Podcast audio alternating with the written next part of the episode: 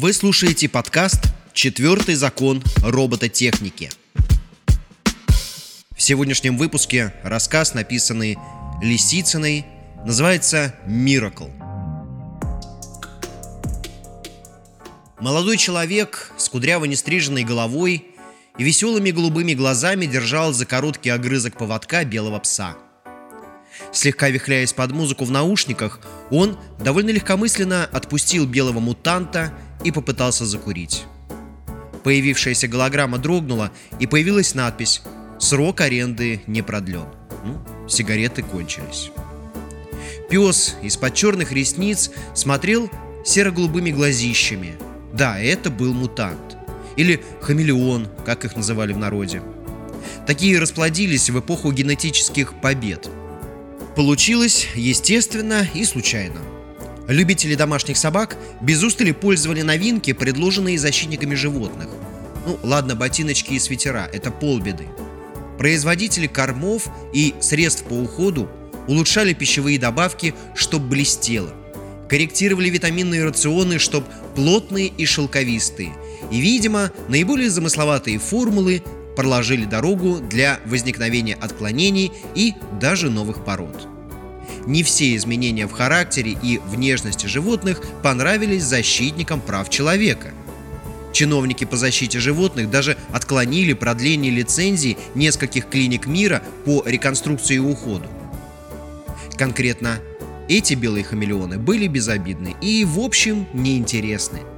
Не поддающиеся дрессуре, они оставляли равнодушными людей, которые заводили питомцев, как правило, для того, чтобы было кем повелевать и за счет кого самоутверждаться. Мол, смотри, мой-то что умеет. А белые были внезапны и непредсказуемы, но убийц среди них не отмечалось. Поэтому не ловили.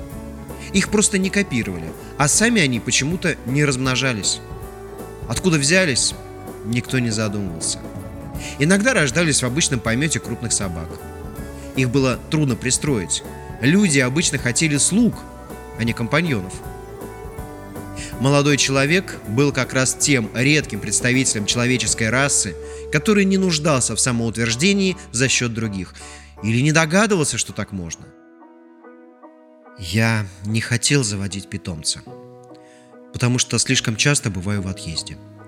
Но пес появлялся в моем цикле каждый раз. Сколько себя помню, я находил его в одном и том же месте. До момента встречи я о нем не помнил – как только встречал, вспоминал все циклы и понимал, зачем он.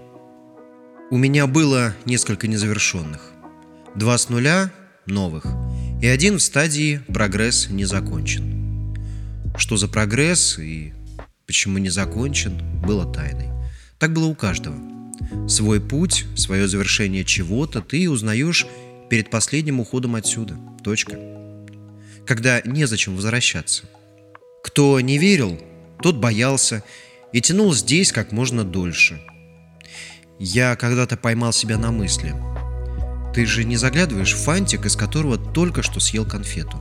Так и тут. Нечего будет брать, просто иди в другое место.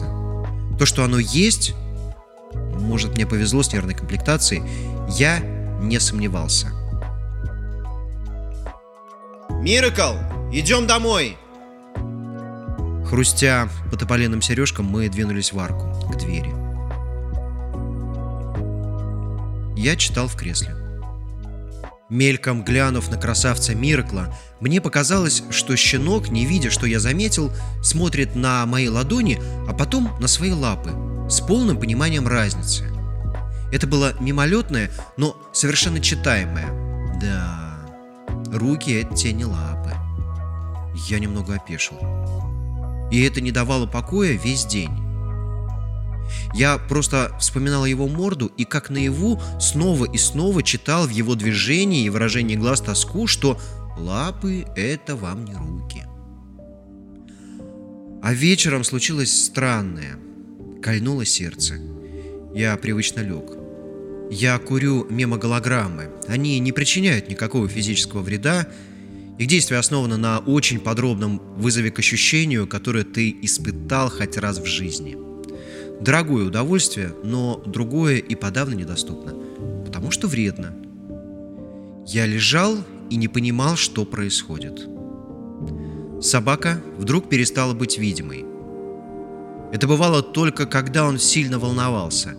Мне достался устойчивый экземпляр с крепкой нервной системой. Чтобы вывести его в состояние защиты, нужно было, ну не знаю, пять наглых детей. Тогда он сливался, чтобы уйти незаметно. Или учуять на прогулке восемь собак-девочек. Тогда он, еще щенок, нервничал от непонятного чувства и исчезал, чтобы подойти незамеченным. Сейчас он подрагивал белым контуром, прячась или испытывая боль. Боль? У меня болело все резче. Я сел. В голове пронеслось. Не время же уходить.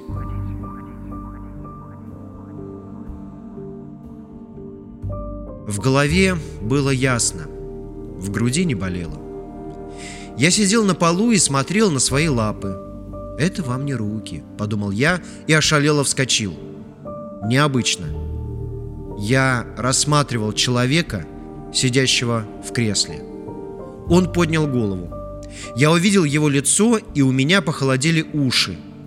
Я заскулил и сам удивился с непривычки. Он смотрел и улыбался. Глаза его серо-голубые, яркие, выражали такое спокойствие и твердость, на какую способен только человек, который понимал, что значит быть человеком, но не мог быть им физически. Человек, который, даже не понимая и не разделяя чужое мнение, принимал и мирился с ним – он опять опустил лицо в ладони и глухо произнес. «Все вернется скоро. Я знаю, ты не помнишь те циклы, когда Миракл — это ты. Я не могу объяснить, но поверь. Понимаю, как тебе сейчас. Почему ты сейчас осознал себя Мираклом? Потому что это наш последний цикл. Проживем его до той самой точки. Я не мог ответить. Я был Мираклом, просто псом, добрым, веселым, преданным в меру характера, своевольным чуть-чуть, помощником и его ключом для выходов и входов. Он смотрел на меня и улыбался. Улыбка вызывала неимоверное чувство радости. Улыбка человека, моего ключа – который меня не предаст.